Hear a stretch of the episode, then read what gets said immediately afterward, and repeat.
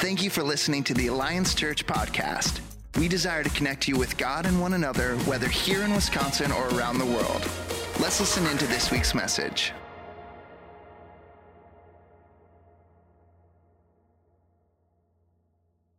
Well, good morning, church. My name's Brandon. I'm the lead pastor out here at uh, Alliance Church Hortonville.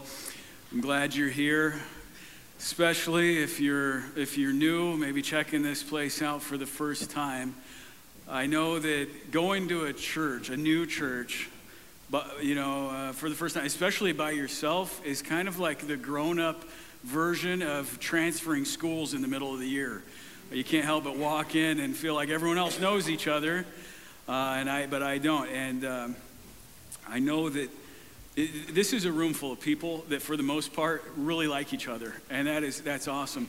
But I also know that there is nothing more alienating than a room full of people who know each other when you feel like the only one that doesn't know anyone. But here's the deal: you keep coming back, you keep get, getting connected, and um, I, I, think I think with time you'll feel more and more like you own own this this room and you you belong here. And uh, that's my that's my genuine prayer. So uh, my question this morning though is: Are you focused on what matters the most?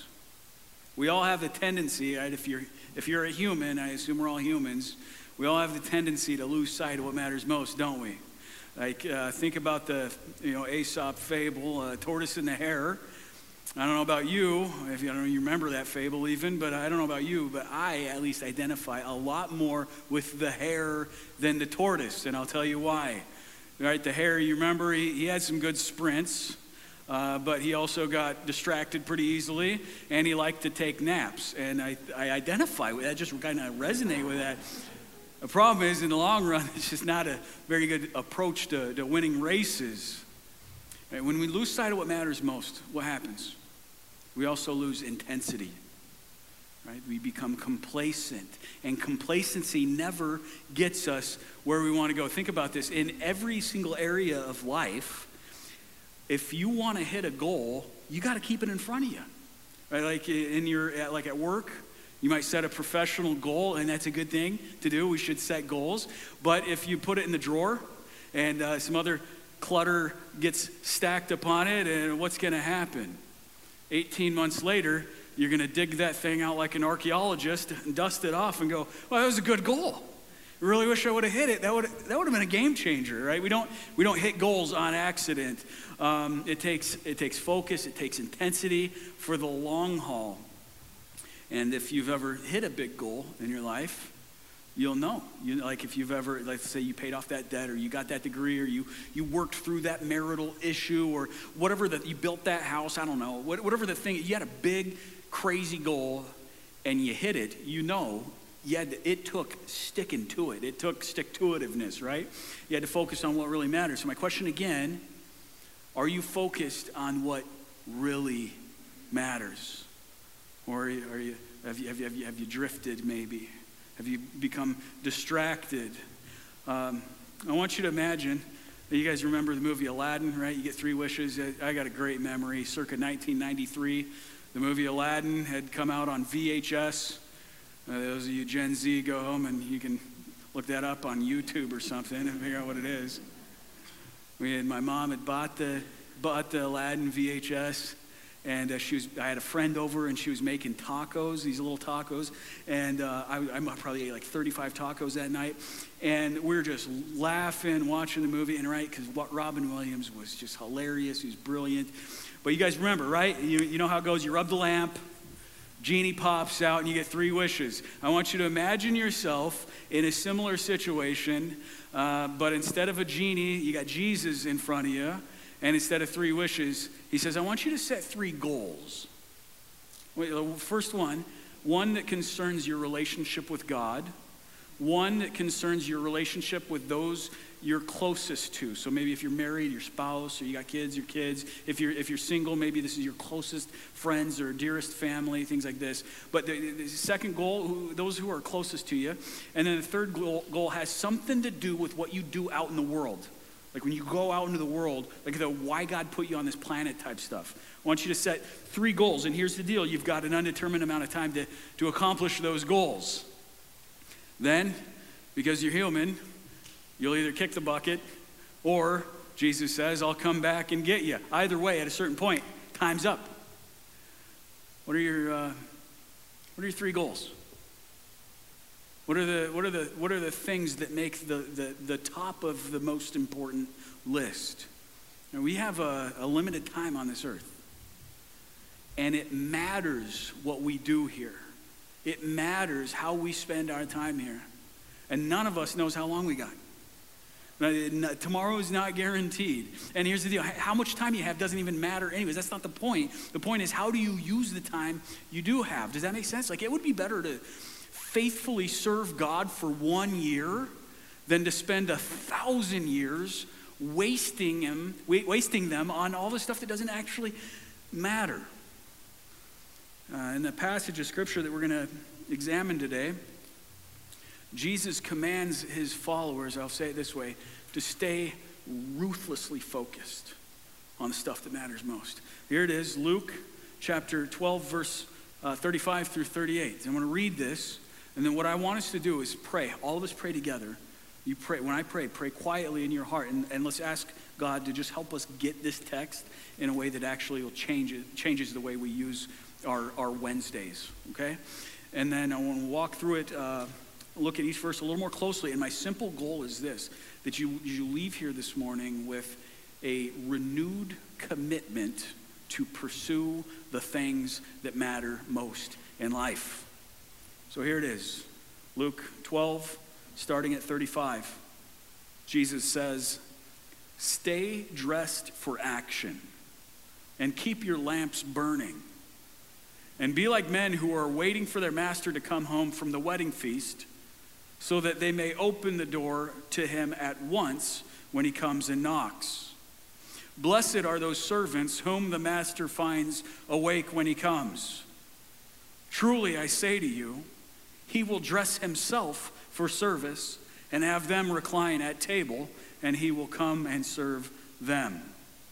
If he comes in the second watch or in the third and finds them awake, blessed are those servants. The grass withers and the flower fades, but the word of our Lord endures forever. So, would you pray with me now, church? Now, Jesus, we've just read these words that you spoke so many years ago, and we see in them that you, you command your followers to stay focused on what matters most, to stay diligent in our service, to be about what you are about. And we see that you promise that there is blessing found in faithfully serving you. And that that blessing is nothing less than fellowship with you yourself. What a glorious, glorious passage. Now, would you help us understand it right? And, and more than that, would you help us like get it? Like actually get it, Lord. So it changes the way we, we go about life, Lord. We want to be a church that stays awake. We want to be a church that stays faithful to you. So help us do that now, I pray in Jesus' name. Amen. This passage is part of a series of very intense teachings. Right? In this portion of Luke's gospel, Jesus is a man on a mission. Luke uh, records in, in uh, chapter 9, verse 51, which is where this section sort of begins. He says, When the days drew near for him, that's Jesus, to be taken up, that refers to his ascension into heaven, but it winks at his cross, burial, and resurrection through which he would have to pass in order to ascend. Does that make sense? Uh, so, so this is uh, the culmination of Jesus' time on earth is, is approaching. Like he's about to execute his mission. The whole reason he came, it's, it's all about to go down. And Luke says, and he set his face to go to Jerusalem. He's laser focused and ruthlessly committed to go to Jerusalem. What, what happens in Jerusalem? Well, that's where the cross was. Jesus is committed, focused to live out the plan God gave him, the purpose God gave him. And so, no surprise that his teaching starts to reflect uh, that reality. He starts to talk a lot about what matters most in life in various ways. And then he talks about his return, the fact that he's coming back, the second coming. Those two, those two uh, details are not disconnected. What matters most in life and, and the second coming of Christ, they're, never, they're not disconnected. The, the former incentivizes the latter. Jesus is coming back, and that is always a blessed motivation for those of us who call him Lord to keep our foot on the gas pedal of being about what he's about. And there's so much in this, in this whole section and in this paragraph, even. But I, I want us to get three things really clear. First, I want us to hear the command that Jesus gives.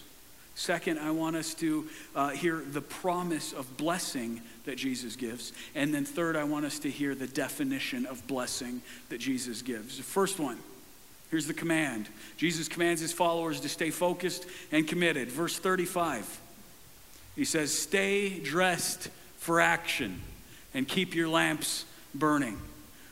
What on earth does that mean? well, I'm, I'm, I'm, I'm, sure it's no surprise to you that. Uh, the men of the day did not wear jeans and flannel shirts, nor did they have flashlights, uh, but long robes that would be folded up and tucked into their belts to allow freedom of movement so that they could work or travel or serve in a home or even fight if they needed to. Right? It is so stay dressed for action here literally in the Greek. It doesn't say stay dressed for action. Here's what it says keep your loins girded. so we gotta, we, we, we, we are people that take the Bible seriously. Do y'all girt your loins this morning? Or you let's, it doesn't have uh, quite the same ring to it, does it? You imagine the foreman on a construction site. All right, gentlemen, we got some work to do today. I want, I want to see them loins girded, all right? No, here's what it, the modern equivalent would be to roll up your sleeves. It's dress uh, for action, meaning dress in a way that says you're prepared for the work that's coming. You're, you're, you're dressed for work, you're prepared to get after it. The opposite would be slipping into your pajamas, shutting off the light and assuming the day's over and there's no more work to do. If you're alive, the day's not over yet. If you got breath in your lungs, there's still work to do. Jesus says, no, no, no, don't, don't slip into your pajamas and, and call it a night. There's still work to do. I want you to be like, verse 36, men who are waiting for their master to come home from the wedding feast, so that they may open the door to him at once when he comes and knocks. Jesus says, Here's the deal I want you to be like faithful servants who, instead of kicking off their shoes and turning in for the night, are diligently anticipating. That word, waiting. The, the, the, men who are waiting, that means diligently anticipating uh, the, the return of, of their master. He's off at a wedding celebration. Depending on how far it was, this could take days, even weeks. Uh, he might be gone. They don't know when he's going to come home.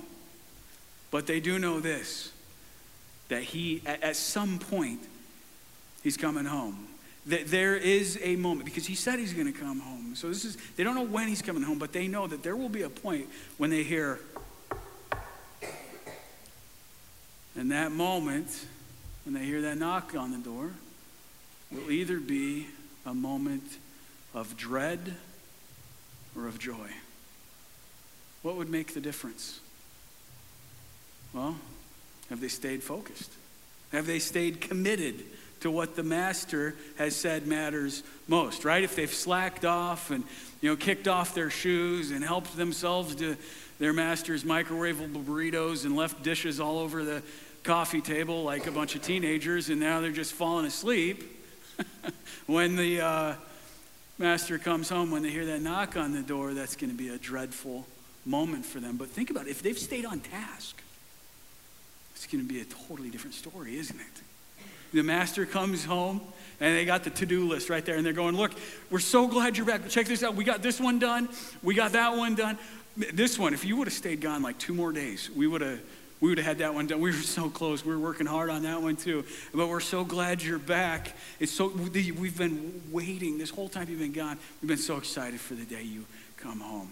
It's a different story. So jesus commands. Anyone who follows if you're not a follower of jesus this doesn't apply to you. But if you call yourself a follower of Jesus, he commands that we be faithful servants.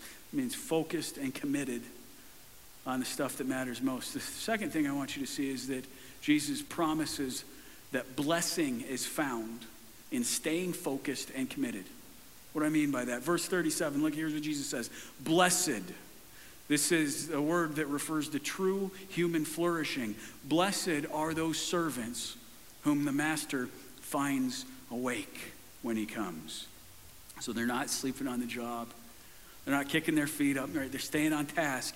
They're staying diligent. And Jesus says, Those people, they're blessed. Those people a, are an example of true God centered human flourishing. Like those type of people that are tapping into the purpose, the reason God put them on this planet, and sticking with it, those people are blessed. Verse 38, he says, If he comes in the second watch or in the third and finds them awake, blessed are those servants. Finds them awake. I uh, always notice if someone falls asleep. There's not much that'll distract me in a sermon, but if someone falls asleep, it makes me smile. And I can't even get mad at you because I'd sleep through half of my sermons too, but I remember this old, this old guy, Joe, uh, in a church I pastored, his wife would give him one in the ribs like that every once in a while. He'd be back like this. He, was, he grew up Presbyterian. He couldn't help it, right? And he'd give him one in the ribs and wake up. We don't want to be asleep when, when, when we hear the knock on the door, when Jesus comes back. If he comes in the second watch, what is that? Nine to midnight, or even in the third, when is that? Midnight to 3 a.m. This is He's talking about the time when people are most likely to let down their guard. This is when most people would kind of throw in the towel, when most people get complacent, when most people uh, are saying, you know, listen, that master ain't coming back. Why you got, why you got them loins girded? Come on, Ungirt your loins. Let those loins down. I don't know how they'd use that. But you get what I'm saying? Why are you still dressed for action? Why are you still filling that lamp up with oil? Why are you dressed like that? Why are you still serving? Why are you still studying the Bible? Why are you, are you still going to church to worship? And why are you, st- why are you praying? Why are you praying for your kids? Why, why, why are you believing the gospel? Why are you, why are you forgiving your enemies? Why are you still being generous with people that are never going to pay you back? It's the middle of the night. The master's uh, been gone a long time. Snooze. Right? Eat, drink, be merry, relax. Quit wasting your time with his to do list. But Jesus promises that there is blessing in people who are resolved to stay ruthlessly committed to the stuff that matters most. Now, the question is what is that blessing? There's blessing found in faithful service. What is, what is the blessing? Here, Jesus defines it in verse 37. He says, Truly, I say to you, he will dress himself for service. Think about this. This is the blessing. He, that's the master, he comes home and he finds these servants awake and diligent and faithfully serving. What is he going to do? He will dress himself for service and have them recline at table, and he will come and serve them. The third thing I want you to see is that the definition of that blessing that Jesus promises is hospitality and table fellowship of the master. You, you get this? That's the blessing. That the master himself would say, well done, good and faithful servant. Enter into the joy of your master. Have a seat at my table and, and let me then serve you. And I want us to pause and would you dwell on that concept just for a moment? You think about the implications of this. What kind of God is there that exists that would then change places with his subjects? What kind of king? See, this is, this is the point when the, par, uh, the parable that Jesus is saying deviates from reality. It is no longer paralleling uh, what is normal and common in, in, in, everyday life and takes a, takes a turn and becomes extraordinary. No master does this. The blessing of faithful service. Think about this. The master comes home. What's the blessing? It's not, it's not a bump in pay. It's not an attaboy. It's not a nice office. It's not an extended vacation. It's not three wishes. It's not uh, whatever you could dream up in your wildest dreams. It's not even uh, everything you ever wanted in life. But it's the one thing, the only thing that you were ever ultimately made for in life that is fellowship, intimate communion with the God, get this, who engineered the human soul. The God whose artwork is the human frame. Can you fathom this? The king whose very power can speak galaxies into existence.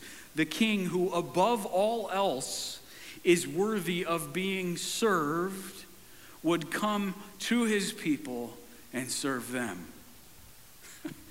what a reward. That is blessing.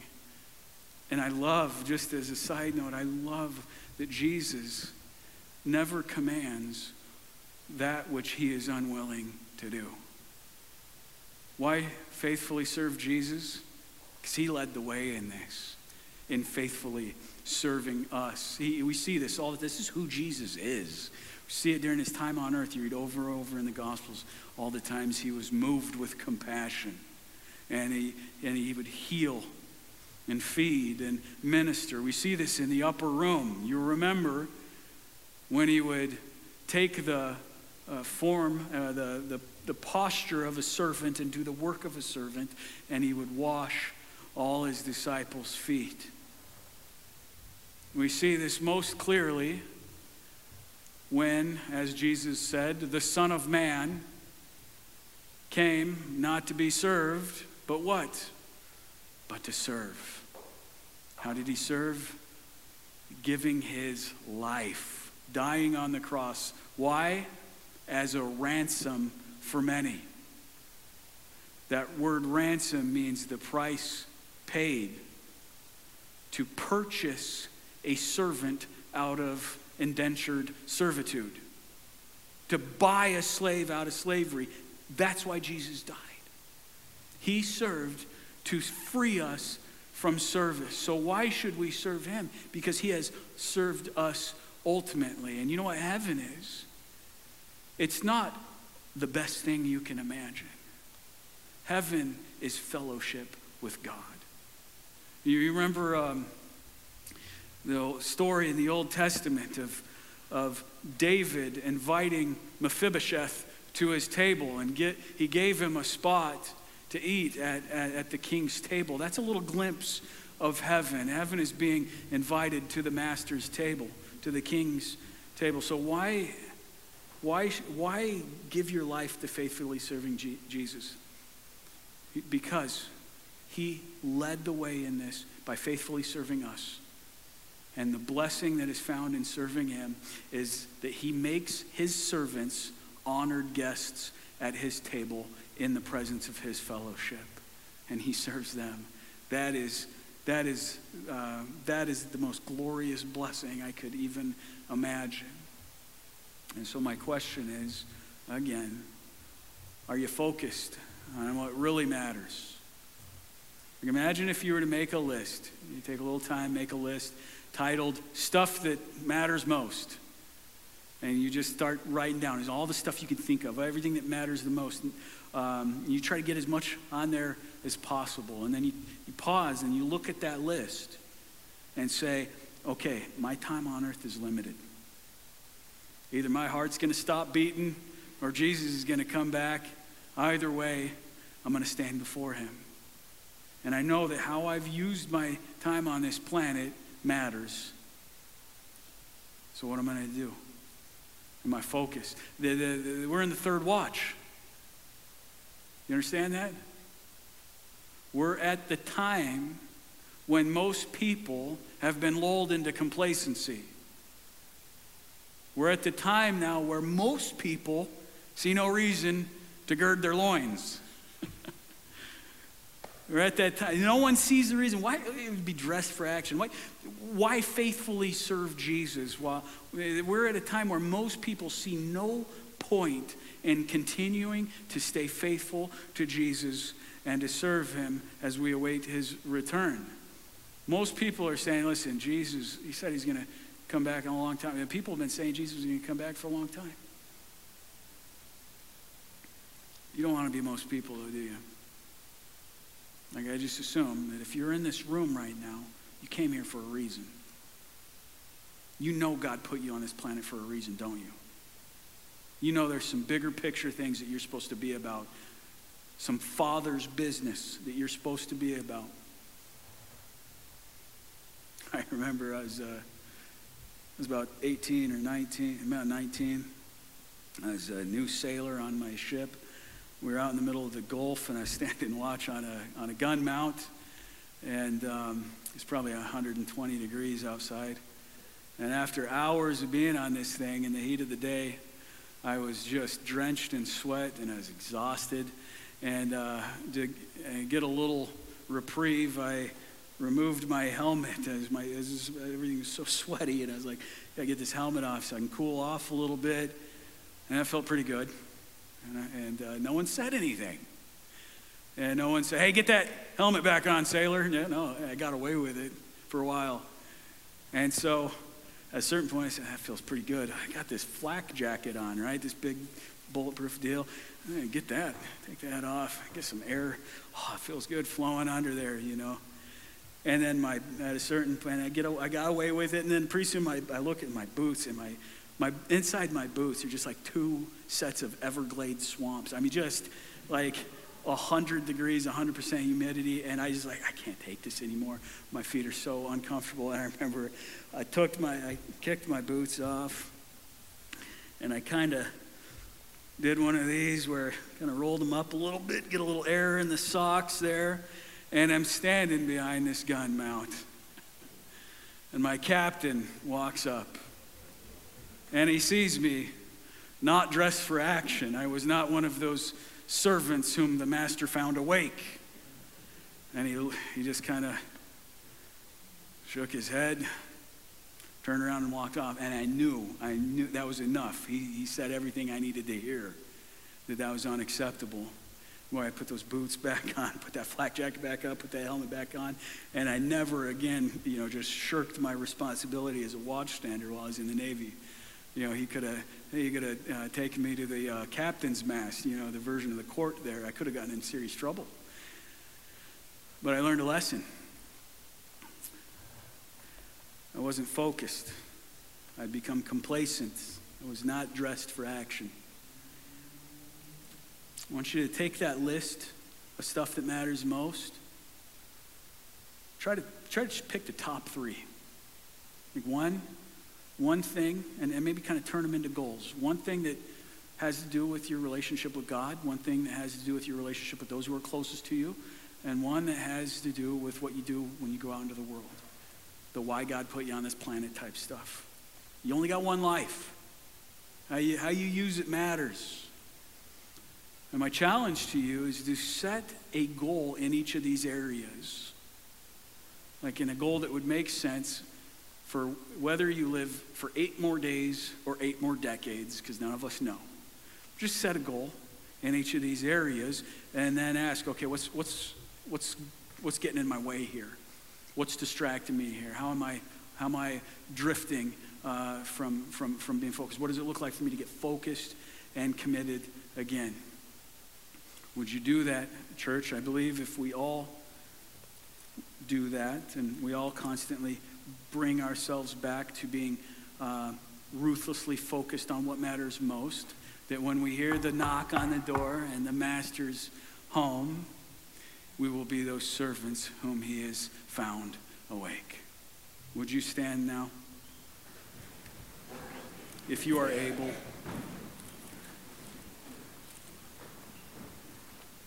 And hear this benediction.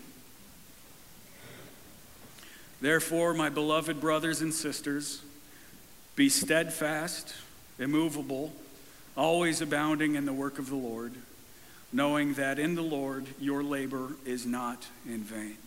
May God richly bless you, church. We'll see you next Sunday.